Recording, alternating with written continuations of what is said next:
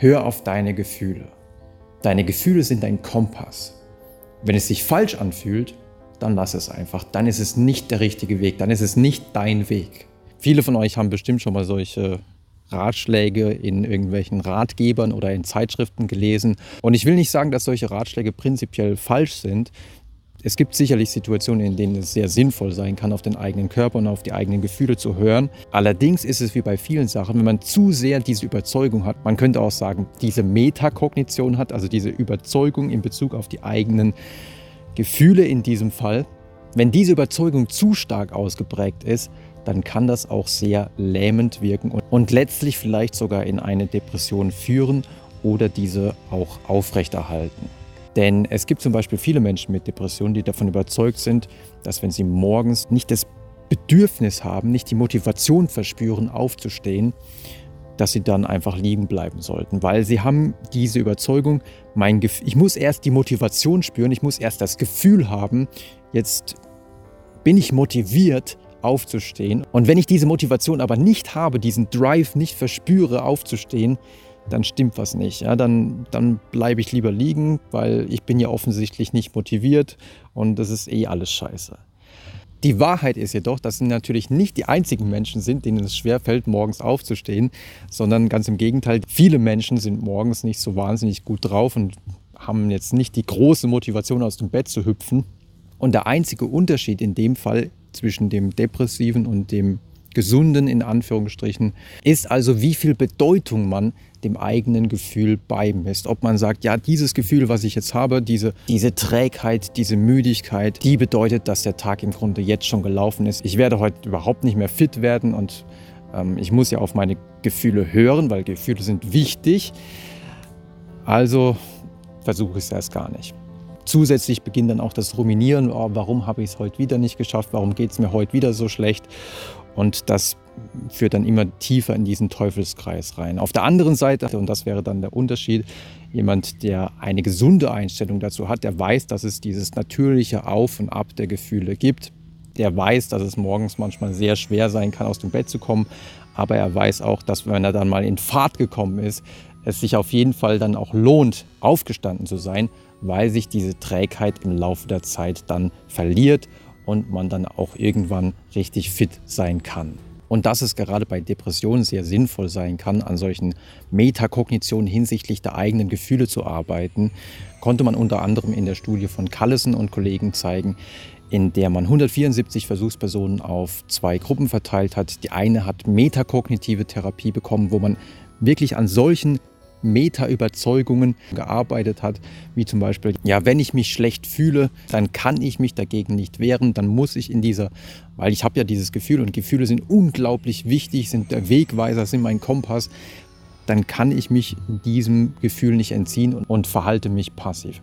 Also an solchen Metakognitionen, aber auch an weiteren Überzeugungen hinsichtlich der eigenen Gedanken wurde gearbeitet, dass man zum Beispiel die eigenen Gedanken nicht kontrollieren könnte oder dass es wirklich sinnvoll sei, den ganzen Tag zu ruminieren, weil man dann irgendwann auf eine Lösung für seine Probleme kommen würde. Solche Überzeugungen ist man in der metakognitiven Therapie angegangen und tatsächlich ließ sich dann zeigen im Vergleich zur Goldstandardtherapie bisher, im Vergleich zur kognitiven Verhaltenstherapie, wo man auf der Gedankeninhaltsebene arbeitet, wo man dann schaut, wie ist denn dieser eine Gedanke, wie zum Beispiel niemand mag mich, ist das wirklich wahr und das dann versucht zu überprüfen.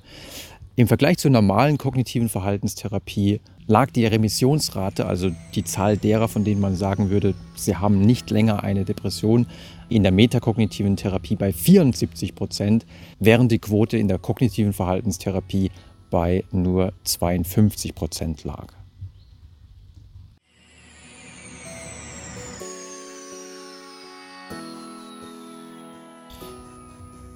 Und es gibt natürlich noch unzählige weitere Beispiele, in denen diese Überzeugung, diese Metakognition, meine Gefühle sind unglaublich bedeutsam, ich muss auf meine Gefühle hören. Wenn, ich, wenn es sich falsch anfühlt, dann sollte ich es nicht tun, in denen solche Überzeugungen tatsächlich komplett in die falsche Richtung führen können. Also denkt zum Beispiel an all die Prüfungen, die ihr vielleicht überstehen musstet in eurem Leben. Und wenn ihr vor jeder dieser Prüfungen gesagt hättet, ah, irgendwie, es fühlt sich gerade nicht gut an, nee, mache ich jetzt nicht. Und bei mir zum Beispiel war es die äh, Vordiplomsprüfung, vor der ich eine richtig heftige Panikattacke hatte. Also ich musste mich übergeben, saß die halbe Nacht vor der äh, Toilette und ähm, mir ging es unfassbar schlecht und alles in meinem Körper hat gesagt, nee, geh nicht zu dieser Prüfung. Das ist das Schlimmste, was du machen kannst. Aber ich bin tatsächlich sehr froh, dass ich in dem Fall nicht auf meinen Körper gehört habe, der sich mit aller Kraft dagegen gewehrt hat, in diese Prüfung reinzugehen, sondern dass ich das am Ende doch durchgezogen habe. Und es gibt ganz viele weitere solcher Situationen. Also denkt mal zum Beispiel an euren ersten Kuss. Ich persönlich war da auch extrem aufgeregt. Mir ging es da auch relativ schlecht davor. Und auch da habe ich manchmal mit Menschen in der psychologischen Beratung zu tun, die in ihrem ganzen Leben noch niemanden geküsst haben, weil sie diese Nervosität einfach nicht ausgehalten haben und darauf gehört haben, was ihr Körper ihnen gesagt hat, nee, macht das jetzt lieber nicht. Aber ich glaube, ich brauche euch nicht erklären, dass langfristig dieses Vermeidungsverhalten zu Bedauern und auch zu größeren psychischen Problemen führen kann. Oder denkt mal daran, wie ihr euch fühlt, wenn ihr zu wenig geschlafen habt, wenn ihr die Nacht durchgemacht habt, wenn ihr einfach zu spät schlafen gegangen seid. Dann fühlt ihr euch häufig wahrscheinlich auch am nächsten Tag richtig beschissen. Also mir geht es da häufig so, dass ich dann am nächsten Tag wirklich das Gefühl habe, okay, ich habe auf gar nichts Bock, ich habe keine Energie, ich kann mich kaum bewegen. Damit konnte ich vielleicht früher, als ich jünger war, ein bisschen besser umgehen, aber heutzutage wirft mich das wirklich komplett aus der Bahn. Und es gibt viele Menschen, die diese Niedergeschlagenheit wirklich stark überbewerten und das Gefühl kriegen, oh, ich fühle mich so niedergeschlagen. Alles, woran ich denke, fühlt sich schlecht an. Irgendwie muss ich depressiv sein. Und auch hier wird ein momentanes Gefühl der Niedergeschlagenheit stark überbewertet. Oder denk zum Beispiel auch an Panikattacken.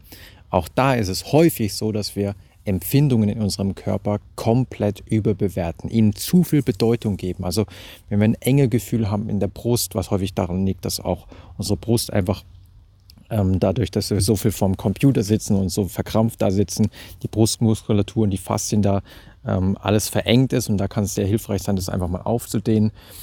Oder wenn wir zum Beispiel gerade mal vom Liegen aufstehen, dann so ein leichtes Schwindelgefühl haben und dann uns fragen, ja, wo kommt denn jetzt dieses Schwindelgefühl her?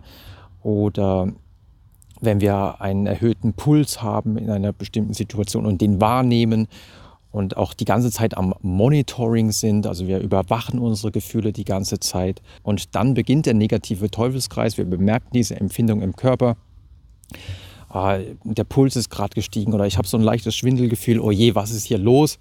Ähm, irgendwas stimmt nicht. Wir überbewerten das und dadurch, dass wir hier so nervös werden, steigt der Puls natürlich vielleicht noch ein bisschen mehr an oder uns wird noch ein bisschen komischer. Wir haben so ein ungewöhnliches Gefühl im Körper und das äh, spielt sich immer weiter auf. Also die Atmung wird dann häufig auch noch kürzer, bis wir uns dann komplett in so eine Panikattacke rein manövriert haben. Und auch hier kann es enorm helfen, dann zum Beispiel im Rahmen einer metakognitiven Therapie, diese Überzeugung, ja, diese Empfindungen und diese Gefühle sind extrem bedeutsam und ich muss ihnen permanent Aufmerksamkeit schenken, ich muss sie permanent monitoren, ich muss sie permanent überwachen, das aufzubrechen, diese Überzeugung aufzubrechen, damit man das eben in Zukunft nicht mehr so intensiv macht und man dann weiß, okay, das ist jetzt einfach nur die ganz normale Fight-or-Flight-Reaktion meines Körpers, es ist eine übertriebene Schutzmaßnahme meines Körpers, es ist wirklich unangenehm, aber das überlebe ich auch und ich kann das durchstehen. Es ist das absolut wert, das durchzustehen, weil das Ziel, wie zum Beispiel die bestandene Prüfung oder der erste Kuss, all das ist es natürlich wert, diese unangenehmen Gefühle auszuhalten.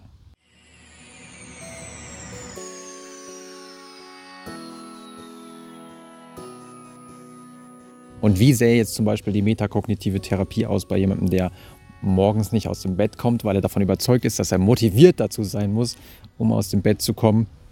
Da kann man einfach mal ein Verhaltensexperiment durchführen und ihn darum bitten, mal wirklich für ein paar Tage morgens doch trotzdem aufzustehen, um dann, und dann wird er in der Regel auch die Erfahrung machen, dass die Niedergeschlagenheit, die er im Bett liegend verspürt hat, im Laufe des Tages dann doch nachlässt und er am Ende des Tages in der Regel doch sehr froh darüber ist, dass er morgens aufgestanden ist.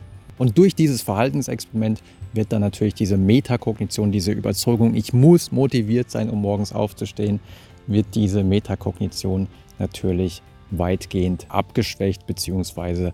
entkräftet.